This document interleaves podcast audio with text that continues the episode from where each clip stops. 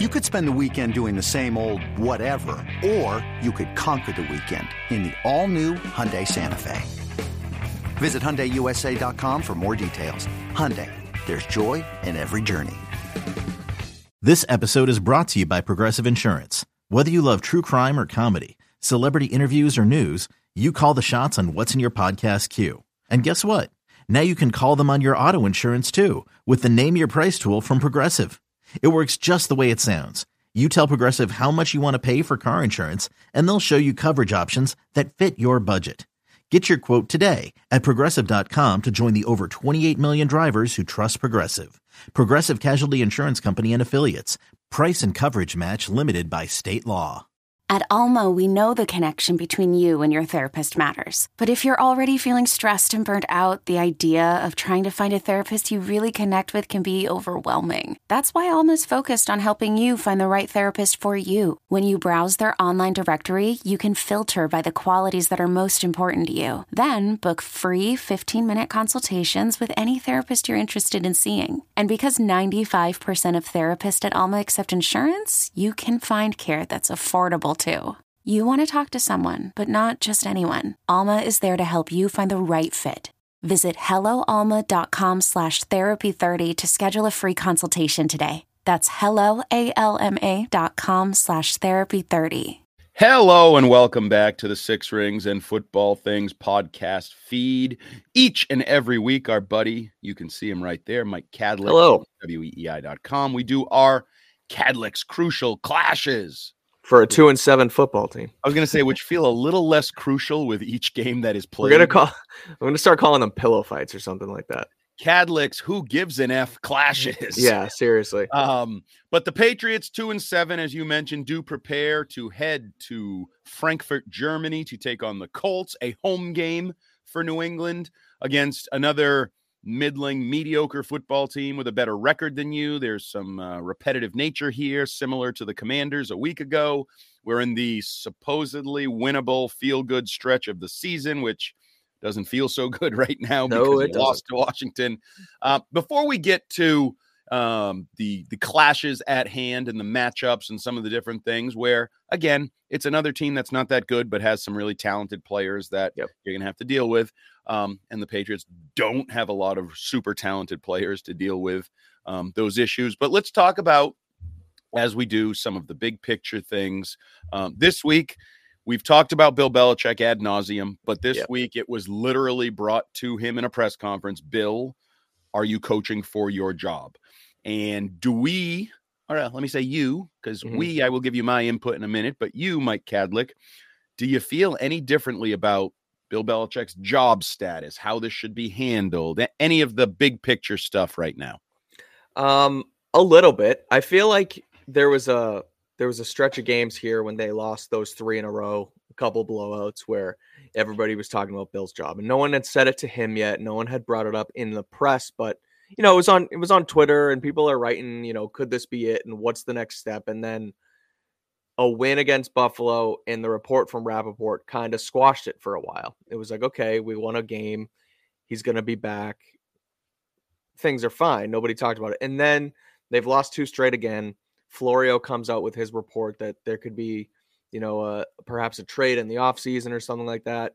Um, and now it's kind of at the forefront again. And I, I thought it was interesting, um, but I thought it was, it was the correct thing to do on Monday morning from Dakota Randall from E S P N to, or from, from Nesson rather, um, to ask about his job because it, it's real. And I, and I'm sort of, I've been watching and paying attention to like the national media's response to this.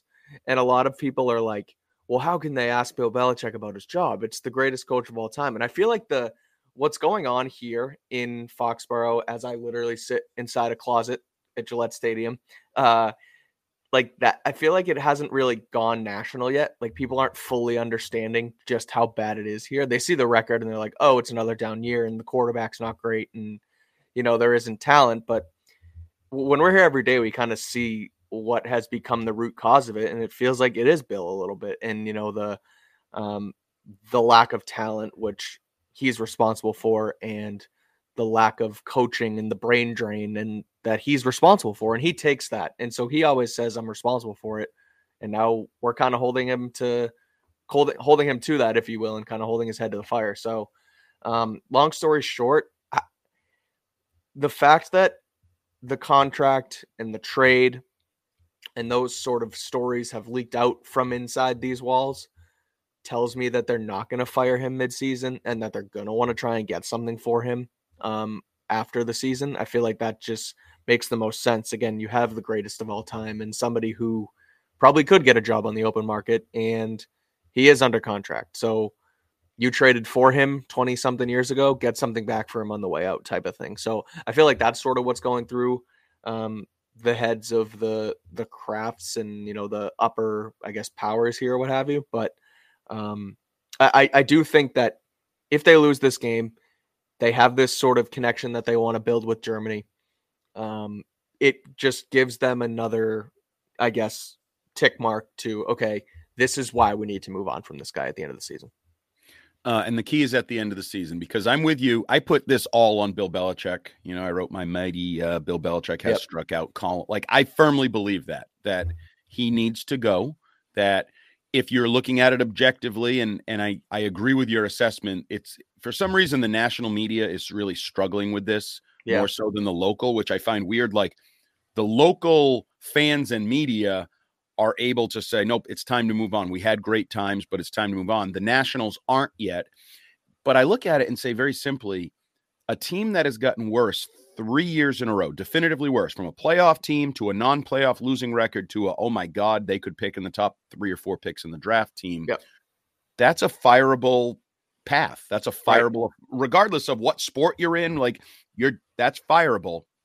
But I also, and we had Matt Light on with Fitzy this week talking about it. Like, I don't see, I literally think there's no benefit to firing him during the season. There's no tangible anything. So be- let me, let me ask you this before you finish. Like, my, my one thing on that is, what about a mini tryout for Jerod Mayo before you do the full search? You give him the interim, you see what he can do. So I think that the Crafts believe they know what they have in Jerod Mayo.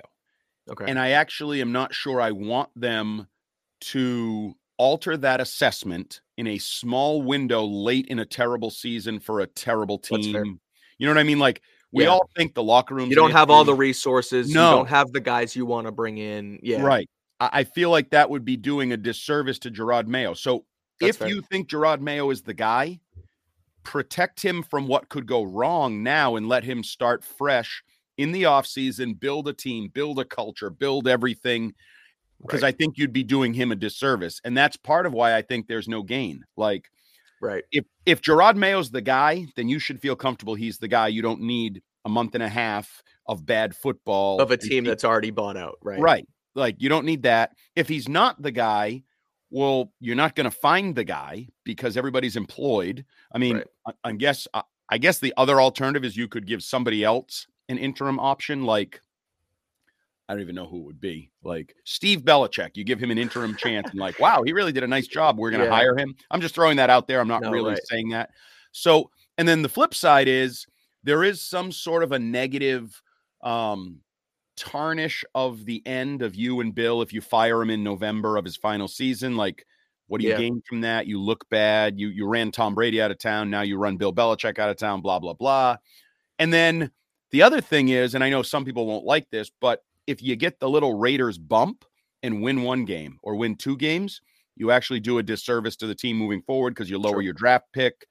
And all picks, as I like to note, not just the first one, but the second one, the third one, they're all lower. You get further away from talent. They're less mm-hmm. valuable.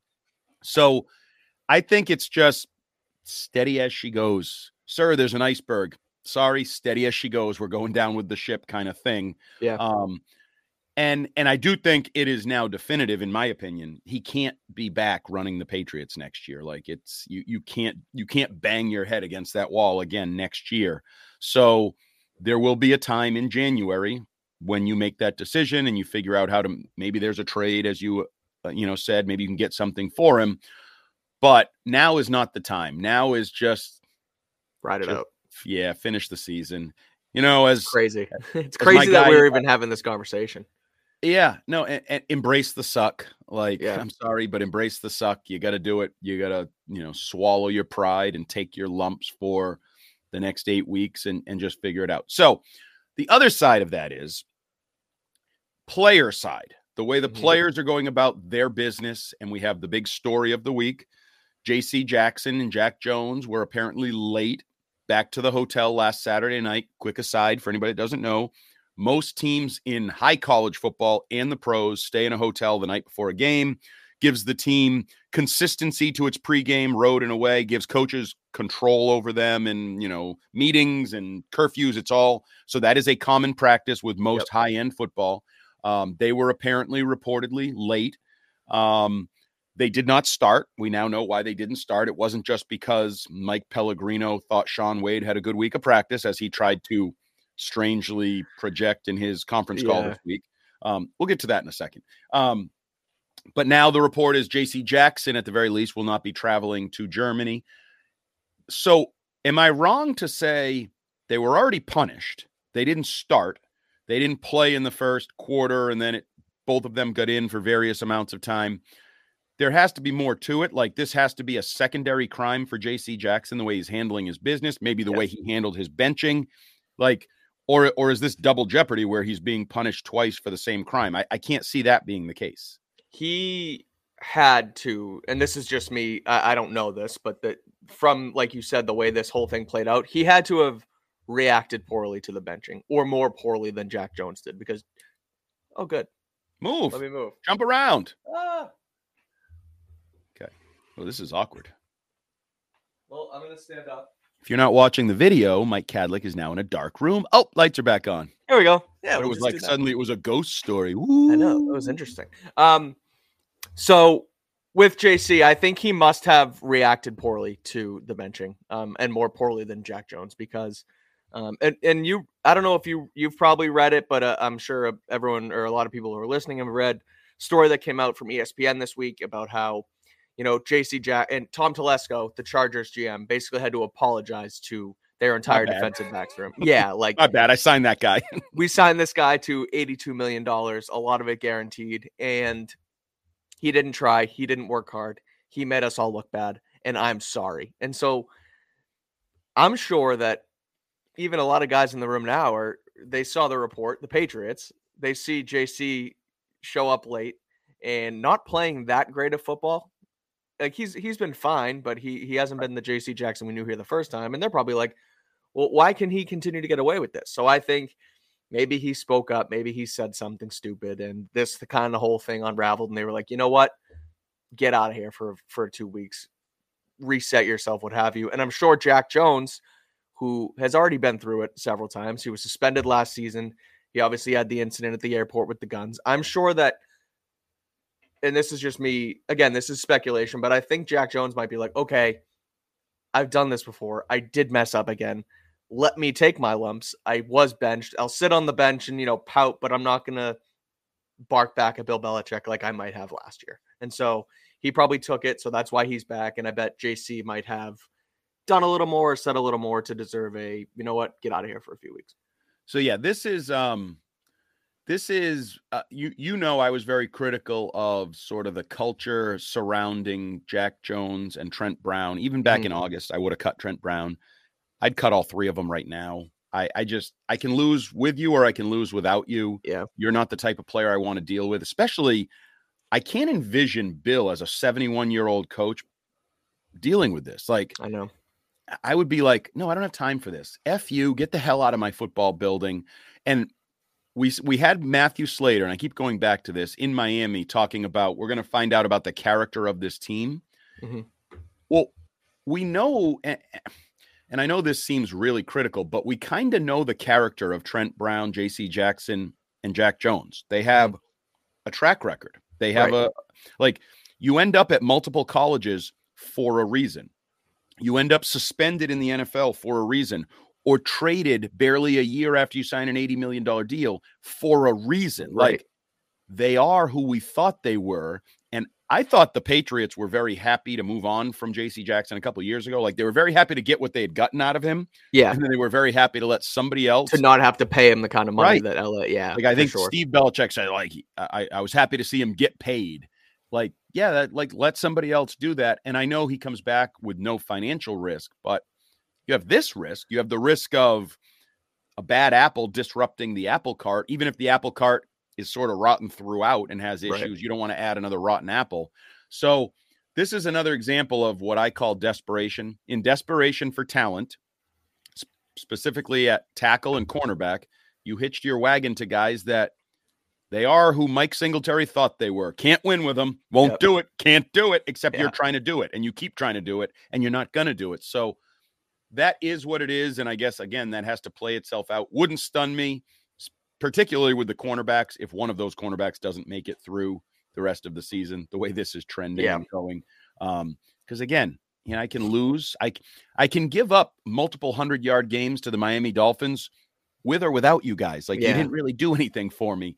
Um, but well, that's, that's, I could see, I could see them parting ways with J C Jackson here soon. Like, I just think the fact that he is away from the team, and the kind of the reason they brought him in was because it was, you know, he was like a fire extinguisher on the cornerback room that was crumbling like the house of cards. You mentioned probably my first week starting at W E I. You're like, "Hey, I'm Andy. Nice to meet you." The cornerback room's the house of cards. Like, so, and it, it did, it crumbled, and they, they brought in J C for that. And the fact that they're now like, okay, we still don't need you to, we don't need to keep you around to fix it, tells me that they're pretty much done with him. So Jack Jones, I think they'll still give that leash. Um, cause he is on his rookie deal and he has been pretty good. And maybe, despite still making mistakes, might be understanding that he does make mistakes, if you will. Like, I, I don't know, that it's kind of me giving him a little bit too long of a leash, I think, but um, I, I could basically, I could, I could see J C being out of here soon.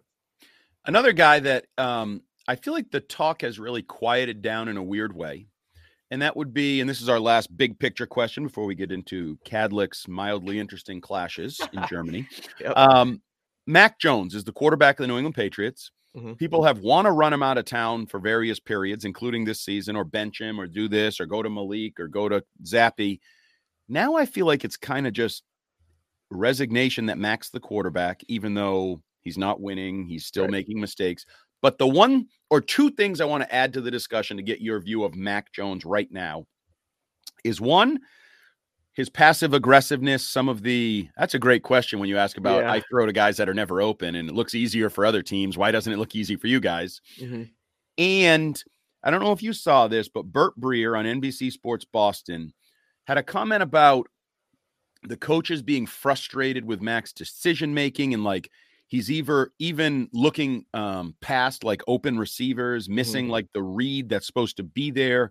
To me, that's starting to border on like character assassination, mudslinging. Because I don't know about you, I don't see anything that to me looks like conduct detrimental to the team or intentionally like sabotage. No. I think I think he's lost. I think he's yeah. not very good right now. I think he's, we've used the word broken over the last year plus multiple times. I, I think there's all of that, but I don't yeah. think he's going to the, the line like, I'll show them. Yeah, I know that slant's going to be open, but I'm not throwing the effing slant. Screw you. Right. I don't. So where do you feel like Mac is in terms of holding on to his job for the rest of the season? Mm-hmm. Where is Mac in terms of his relationship, I guess, with the coaches, and how this, even if it's his final season, how this final season plays out? Do you remember, um, you know, Tate Martell? He was a quarterback. Yep. Went to Ohio State, and yep. he was in that Q B one. Q B one, and then bounced and, around. And yeah, so there was a um, that was when they were in high school, and I remember there was a clip of him. And it actually resurfaced the other day, which is how I remembered this. And he he completely changed the play on the field. No rhyme or reason to it, because he wanted to throw a touchdown instead of run it. And ball was incomplete, and they yanked him from the game. And they were like, that's not what you do. And they put in the backup and whatever. And it, I saw that, and that reminded me of it. I don't think Mac's doing that. I don't think right. he's like just, you know, because you see him, and we talk about Mac being broken and everything. And at one point, I did think he was sort of completely broken with what's gone on around here. And then he played a little bit better, and now he's just kind of fine. He's not making like the the jaw-dropping pick six mistakes that he did in that middle part, but it's still not, you know, it's still not a fluid operation by any means. I mean, they can, right. they're scratching and clawing and like bleeding to try and score seventeen points. And he didn't throw a pick last week. Like he did right. on paper. Exactly. But his pick hit the receiver perfectly in the hand. So mm-hmm. that's, you're right. That's different. It's not even the, the Kendrick Bourne one that was behind him against the Eagles or, yeah. or a really bad late back foot cross the field against right. the Cowboys. This was, and you saw Mac's reaction when he went like down to his knees and he's like this, like, oh yeah. my God, I can't believe I, I am snake bitten right now. I hit yeah. the guy in the hands and it ends up a pick. So right. yeah, I, I agree with that. It, it's, it's better. It's yeah. not good enough. It's not good. And yeah. And if you, if you watch him pre-snap, he knows this offense. He understands how to get the answers to the test. He like, they drain the play clock with, you know, alerts and they, they move guys to find out man versus zone and they see yep. who's coming and they wait and they, he readjusts the line. Like Mac does it all. And it's almost like too tedious in my opinion. Like just run a damn play because they, they do it and he gets it, but then he doesn't have the time or he doesn't have the, the skill position players to succeed in the play. So he knows where he's supposed to go with the football, it seems. And then it just blows up in his face. Right. So long story short, I do think they are going to just stick with him the rest of the way. Um, I do love his comments in the media. I do. I just think at this point, they've done so much wrong to him. And look, he's, I, I do carry his water a lot because I do think with everything around him, he could succeed in this league, but they haven't given it to him here. They knew the type of quarterback they were taking fifteenth overall. And they didn't do the things they needed to do around him to make him succeed. So I understand, like a lot of times when you're asked a question in the media, you want to just tell the truth. And he kind of just did. He's like, no, that's a good point. Like tongue in cheek, we don't get separation. And these guys aren't open all the time, like the Chiefs or the Eagles or things like that. And so he's probably pretty upset. I don't think he's, you know, infiltrating the locker room from within necessarily with the, um, like the thing with Breer where they're kind of pissed off about the way he's making decisions. I just think, look, maybe they call the play for Gis- the, the one he described as like a seam route to Gesicki and he was open. And maybe he just didn't trust Gesicki was going to be there. Or maybe he didn't trust the line in front of him was going to hold up in time. And right. so he kind of got scatterbrained before and was like, well, I don't think this is going to be here. So I changed my mind because Bill talked about Mike Gesicki being their fifth wide receiver the other day. And he's the second highest paid skill position player on the, or third maybe behind like Henry and Juju. And he hasn't done anything this year. He has the one catch, the one touchdown in that comeback. And besides that, he's done jack squat. So I don't um, like to say I told you so. so yeah, no, no twelve touchdowns, Kevin Stone. He was the most overrated player on the field from July yeah. straight on through. Like no one hundred percent offense, but all y'all. Oh yeah. The bait and no, writing. I'll take it. Yeah. Somebody called him unicorn. Somebody called him like a matchup nightmare. And like, I, I, I probably could have done that in, in as many words. Yeah, no, I was, I was high on him. I thought it was good. And, I thought, and I don't blame sense. you because right. guess what? You don't make a whole lot of money to say that. No offense, but like, we're not yeah. making hundreds of thousands and right. millions. The coaches and personnel people are, and I think right. they thought it too. Exactly. And yeah. So. so that him and Juju, I was, I was high on it. I, I took the cheese. I'll, I'll, I'll take it. And so, um, but yeah, so I think in, in that situation, like Mac might just not trust the guys around him. So he, he thinks he has to try and do it all. He doesn't have the skill set to do it all. And in turn, the offense can't score twenty points. Right. Okay. So speaking of the offense not being able to score twenty points, they may need to score twenty points yeah. this week because for whatever the Colts are, they actually put up, uh, what did I see, twenty-one plus points in eight of nine games. So mm-hmm. seems like you're going to need at least twenty-one points to be in this football game. Patriots and Colts at some stadium in Frankfurt. I'm not going to pretend to know the name of it. I think it's called Frankfurt Stadium. Oh, okay. Frankfurt yeah. Stadium. Uh, all I know about is I watched a game there last week. There's a low scoreboard that my money is on Bryce Baringer hitting at some point yep. during the game. Uh, Bryce Baringer, who has also made the top five favorite Patriots for Andy Hart list at this point in the season. Uh, not a lot of options to pull from. Nope. So Mike Kadlick, as we get ready for this Gardner Minshew, Mac Jones matchup across the pond, what is the first kind of crucial clash we are going to fixate on? Yeah. So the way you, we opened the show, it was kind of a, well, are they really clashes anymore? Are they kind of pillow fights? And admittedly, you know, going through these columns every week and trying to find what to look for in these games, it, it gets tough when it's a two and seven team and it's a four and five team across the board, across the sideline with a backup quarterback. And so I took the time to kind of listen to what, you know, Belichick and Mac were telling us on Wednesday to figure out what they what they think is, you know, the problems with the the Colts. And so one thing Belichick said was he mentioned the big three on the Colts defense. I took that to mean the two linebackers, Zaire Franklin and uh, Darius Leonard, and DeForest Buckner, defensive tackle on the front line. So I'm going with Mac Jones against those three guys because we just talked about the offense, so we can kind of, you know, build that in here. The offense is struggling. They're, they're struggling not only against good defenses, but subpar defenses in the, um, you know, in the Commanders last weekend, obviously not being able to breach twenty points in a game against a team that just traded away their two best players on defense and don't have a great secondary. So um, I'm looking at sort of how they they match up against them. And Mac Jones talked about it this week, just how, you know, their work's cut out for them. They have good players. And even though the Colts are four and five and on their backup quarterback, like Zaire Franklin leads the league in tackles. Darius Leonard is like a three-time first-team All-Pro. And in my opinion, DeForest Buckner is like a top three, four defensive tackle in the game. He He's like six, nine freaking, like he's a monster and he's disruptive on the front. He, you know, tips the balls and he, he leads them in sacks. And so there are guys that they're going to have to look out for in this defense. And having said, and, you know, mentioned Mac's pre-snap adjustments and knowing where guys are, and he's going to have to have his eyes on all three of these guys at once. So I'm interested to see how they attack not only, you know, the, the front and the uh, front seven, but even like the guys in the back end too. So um, it's Mac Jones against this defense. I think it's kind of, it's, it's basic, but they have three guys on there that, you know, can be disruptive. So I'll be interested to see how they match up against it. Yeah. And I think it is basic and it it's, it's accurate. Like sometimes right. The simple answer is the right answer.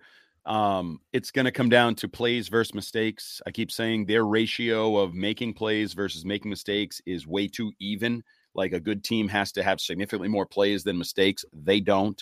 Right. Um, certainly DeForest Buckner is the kind of guy that gives Cole Strange. I love him. He's uh, one of my favorite players in the N F L. He's great. And I think Cole Strange, people tell me it's a bad matchup. Like they like to tell me about Quinnen Williams and all these other guys that, I don't know, he's paid to block because that's what right. guards do, um, especially first round guards. Yeah. But that's a bad matchup. Kenny Moore, um, old friend, has three interceptions. I think they have nine picks on the year. So yeah. Sounds right. You basically have a defense that gets a pick a game against a quarterback who throws a pick a game. So there's probably going to be a pick in this game from the Patriots to the Colts at some point. Right. Um, and from the Patriots, it's just like, you know, I know Bill O'Brien, I actually give him credit. I thought he was um, relatively honest, but also had enough hint of optimism this week in his conference call where he keeps pointing to, yeah, we get single plays here or there that are like morsels of what we want to be and how we want to look. And, you know, he was obviously excited about the Ramondre Stevenson long touchdown run and everybody blocked it well. And then Rager sprung him down the field. And if you give Ramondre room to run, he's going to hit it and take advantage. And I still believe that. Yep. They're just way too many runs where it's, he's dancing in the backfield. He gets one yard, no yard, two yard. Like there's too much of that. Um, but I do, I think Bill O'Brien is still fighting the good fight in terms of the yeah, coaching. Yeah. Like, mm-hmm. I just don't know how good they are and what plays they can make. And, um, you know, what also joke- kind of bothered me, you, you mentioned Ramondre and the, the, the calls and the, you know, Bill O'Brien fighting the good fight. Like they only gave the guy nine carries last week in a game that was pretty close and he was running pretty hard. So I know you said there was some ones where he's kind of banging against the line and it's yep. two yards, but give the guy another chance. It's not like you were down fifteen, two scores and you needed to throw the ball. Like th- I think they could have got him going a little bit more last week. And I think they probably should, because speaking yeah. of keep it simple, like he's one of your best players. I don't right. care whether he's having a mediocre year, whatever. Like I'm a big believer when the going gets tough and like, just give the ball to your best player one hundred percent. And see what happens. Go down swinging like that rather than trying to get too cute and I don't know, get reps to Tyquan Thornton or, or whatever. Like, you know, Ramondre Stevenson is an N F L ball carrier, an N F L player. Get him the ball a little more often, even if it's, you know, combination of the passing game and the run game. I think he needs more touches. Um, what are you saving him for kind of thing? Um, so, okay. Patriots, Mac Jones against that defense. Pillow fight, as you called it. We'll see. Yep. Uh, what's next on the uh, Kadlick's uh, kind of cool clashes? So I'm going back to the quarterback here, and I'm going the other guy. It's Gardner Minshew because um, – and I wrote about this a little bit more, not really in depth, but I I broke it down a little bit on W E I dot com. You can check it out. Crucial clashes for this yeah. week.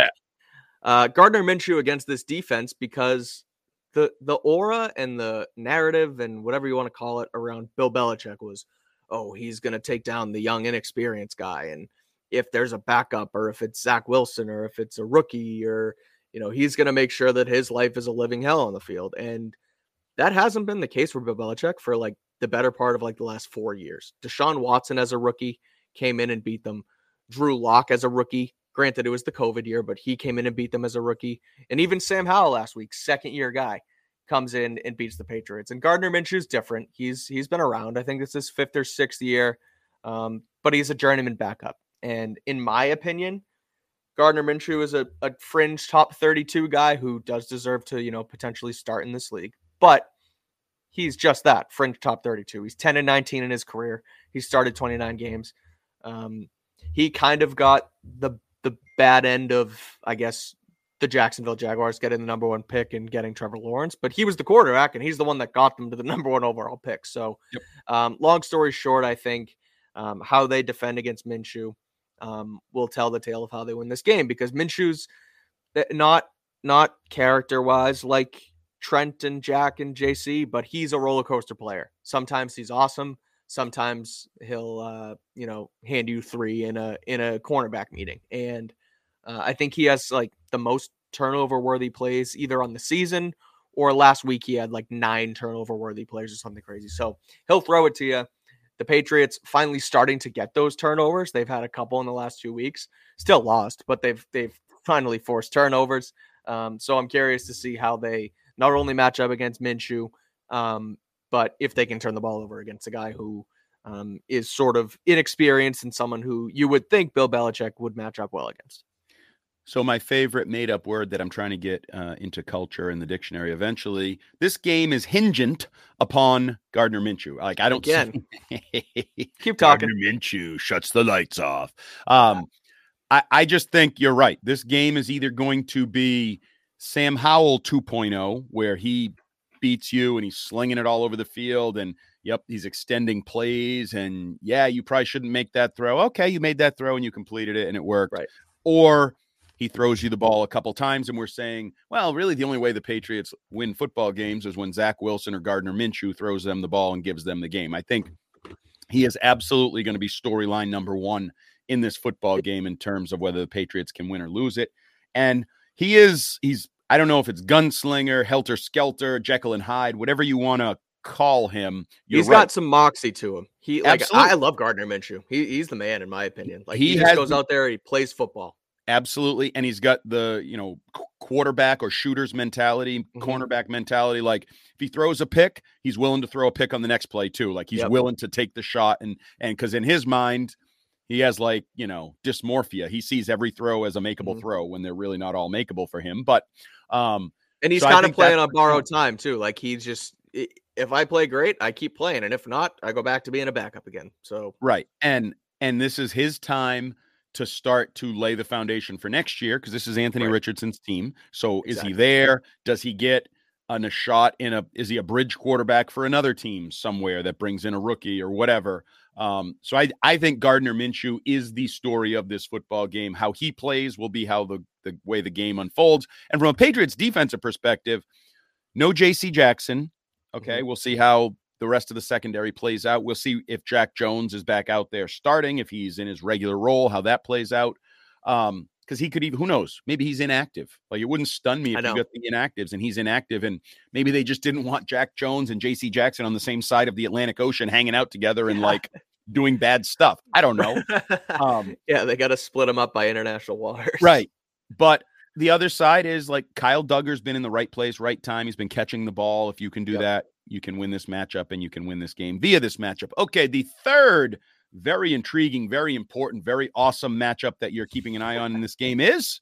Uh, sticking with the Colts offense against the Patriots run defense this time. Uh, Patriots have actually had a pretty good run defense this year um, as a whole. They've let up some big plays, obviously. You know, most that ran wild on them, but uh, overall they've been pretty solid. And the Colts have a little bit of a two-headed monster in their backfield. Zach Moss, Um, is the second leading rusher in the entire N F L behind only Christian McCaffrey.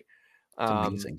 It is. He's up there in yards per carry as well. Like, and it's Zach freaking Moss. And so, okay, take that for what it's worth. Then you have Jonathan Taylor, one of the best running backs in the N F L, who was out the first four games. He held out, requested a trade, came back, got his money, what have you. So the last time the Patriots played this Colts team, or two times ago, the last time they played against Jonathan Taylor, Jonathan Taylor ran wild on them. one hundred seventy yards, a long touchdown to ice the game. They gave him the ball like thirty times. Um, so we mentioned Minshew, and he's going to have to make plays at the right time, but they also have two really good running backs right now who um, can really kill you, like the both of them. So, um, again, I mentioned the Patriots' run defense has been pretty solid. I think um, with Taylor sort of slowly getting back to into a groove here after being on P U P, um, they they handled it with Zach Moss, and that just goes to show you, too, how how good of a run-blocking offensive line this team has and how good of a, a running scheme Shane Steichen, their new head coach, has brought there. The fact that Zach Moss was able to handle the load just as well as Jonathan Taylor could. And so, again, just looking to see how they manage that, how the Patriots defend against it, because, again, the last time they got they got burnt by him. Um, uh, it, looking back at the past matchups, it's kind of tough to look at last year's Colts game because it was Sam Ehlinger, and they they spanked them, and rightfully so, but the lot two times ago was really the key with Carson Wentz and Jonathan Taylor, and they lost. So um, looking at that, I just think it, I'll be I'll be interested to see, you know, how they match up against those two guys. Yeah, last time Jonathan Taylor played the Patriots, he uh, pretty much ended uh, yeah. Dante Hightower's career. Exactly. Yeah, he was so, like, yeah, it's a retirement match, buddy. You probably should call it a career because right. And he ended the game, obviously. Um, I do think the Patriots' run defense has been competitive. You know, mm-hmm. you know they, they fight the good fight. Guys like Jabril Peppers, Jelani Tavai, Juwan Bentley, you're going to get fight uh, out of those guys. Obviously, Christian Barmore, I think, has been kind of a beast in the middle. Yeah, he's been awesome. As much, as much a beast you can be on a team that's two and seven and losing games and things of that nature. Um, so I actually think this is a good matchup that the Patriots should be competitive with. Now, you mentioned the scheme and the fact that Steichen has turned Zach Moss from like journeyman jag into uh, you know, a rushing leader type. Also, right. Interesting side note here, um, that uh, different topic for a different day, and I don't even know if anybody would care, sure. But like, you really notice that for whatever reason, N F L running backs that hold out or miss time, like they they can't get up to speed. Like you're seeing Josh yeah. Jacobs, he sits mm-hmm. out. You know, obviously the, the classic example, Le'Veon Bell ended his career by sitting out that season. Right. Like you think of running back, at least in terms of rookies, it's the easiest position to play because you just get on the field, they hand you the ball, and they tell you to do what you did in college. You run, right? Run and pass. You're young, and you're spry. Yeah. yeah. And yet guys miss like four weeks, and then it looks like they can never catch up to the treadmill of the season. And, and Jonathan right. Taylor is trying to catch up. He's had some up and down weeks over the last month. Now, you don't want him to get right and feel good against you and suddenly yeah, exactly. have one hundred forty yards rushing. Yeah, um, you can't go into this game thinking, oh, well, he's he hasn't played much, so yeah, screw him. We'll, we'll, we'll just focus fine. on Moss. Yeah, right. Um, and, and certainly piggybacking on, if Gardner Minshew plays well and they run the ball, well, you're porked. You're going to lose. Right. Um, because right. as we talked about, they do score some points. They they they don't really struggle to score points. That whether they win or they lose, they're going to get up north of twenty-one, north of, I think, yeah, they've been twenty-seven plus three straight games. So, mm-hmm. Patriots are like, excuse me, twenty-seven? How many? You scored yeah, twenty-seven right. What's that points? Mean? How do you do that? Yeah. Dude, that's weird. I've never, no one does that. Who who yeah. scores twenty-seven points in modern football? Um, so yeah, the run defense. So bad. And, so and bad the other, that that's even what we're talking about, this oh, offense. Yeah, it's awful. Um, the other thing is, I'm a big believer, you can scheme against the pass. So you can scheme mm-hmm. up Minshew. Sure. Sometimes run defense is a little bit of want to, like, are you oh, yeah. willing to be physical up front? And I think we're at a crossroads where we're wondering how invested all these Patriots players are. So their ability to play the run on defense might be a little bit of a litmus test as to how much they're still giving you yep. everything they have up front. Especially after a cross-country flight to Germany. Yes. So this could be an area where, if they fail here, it may be a sort of symbolic failure for everything that's going on and maybe right. kind of waving of the white flag like this thing's over. So, Mike Kadlick, you uh, we listed the three big, crucial, critical, awesome matchups in this game. Yep. A backup quarterback, a guy who was a Jag running back and his buddy, like all those things. Yep. How does this game play out on Sunday at we should remind everybody, you got to get up a little early if you're on yeah. this side of the ocean. nine thirty kickoff here in the States, I believe, an N F L Network game. So if you uh, want to It'll also air on C B S here. And on C B S locally. Um, but as people get up and have their coffee and donuts on Sunday morning, what kind of game are they going to see? They're going to see a Patriots loss, Andy. This team can't do it. It's hard to back Didn't them. We hire you to be positive. Yeah, we tried. I was. I was. I, I. We just talked about it. We talked about Gesicki and Juju. I tried my damnedest. Uh, no, yeah. They, uh, look, I mean, could they beat them? Absolutely. They could have beat the Commanders. They could have beat the Saints. They could have beat the Dolphins two weeks ago, I guess. But no, I mean, look, I, it's hard to back them right now. Um, it's hard to back a team that's two and seven, traveling to Germany, that has lost two straight now, could be three. Like, I just don't see it. I don't see it from the offense. Um, and the defense is okay, but losing a cornerback in J C Jackson and some attitude issues with that whole room, it's it's tough to back them right now. So, Um, final score prediction is going to be twenty-four to thirteen Indianapolis Colts. Um, offense isn't doing it for me. Even twenty-four points is low for the Colts, but that does enough. That's enough to beat the Patriots this time around. Uh, so they come back from Germany two and eight, and Bill's going to have to answer questions about his job once again. I don't think they're going to do it, but uh, yeah, they're going to be two and eight through ten games. Something I never thought I'd be saying. Two and eight through ten games, heading into the bye week, coming off yet another loss against a, yet another mediocre, beatable yep. football team. Uh, for my prediction, I'll push everybody over to the Six Rings and Football Things feed for Fitzy and I talking up, previewing the game, getting you ready for the game.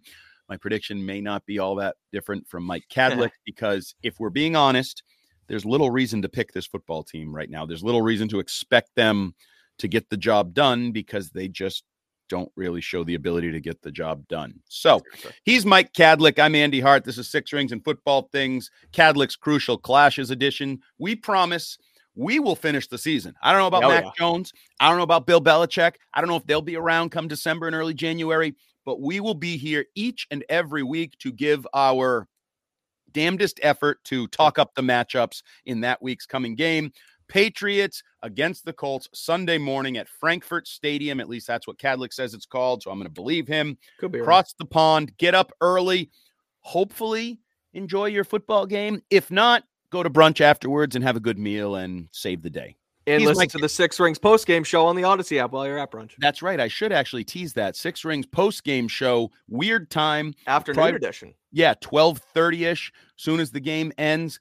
Fitzy and myself will be on W E E I, will be on the Odyssey app, and you can always download the podcast of that post-game show later if you do go to brunch to enjoy your day. Either way, he's Mike Kadlick. I'm Andy Jumbo Hart, and this is Six Rings and Football Things. Out.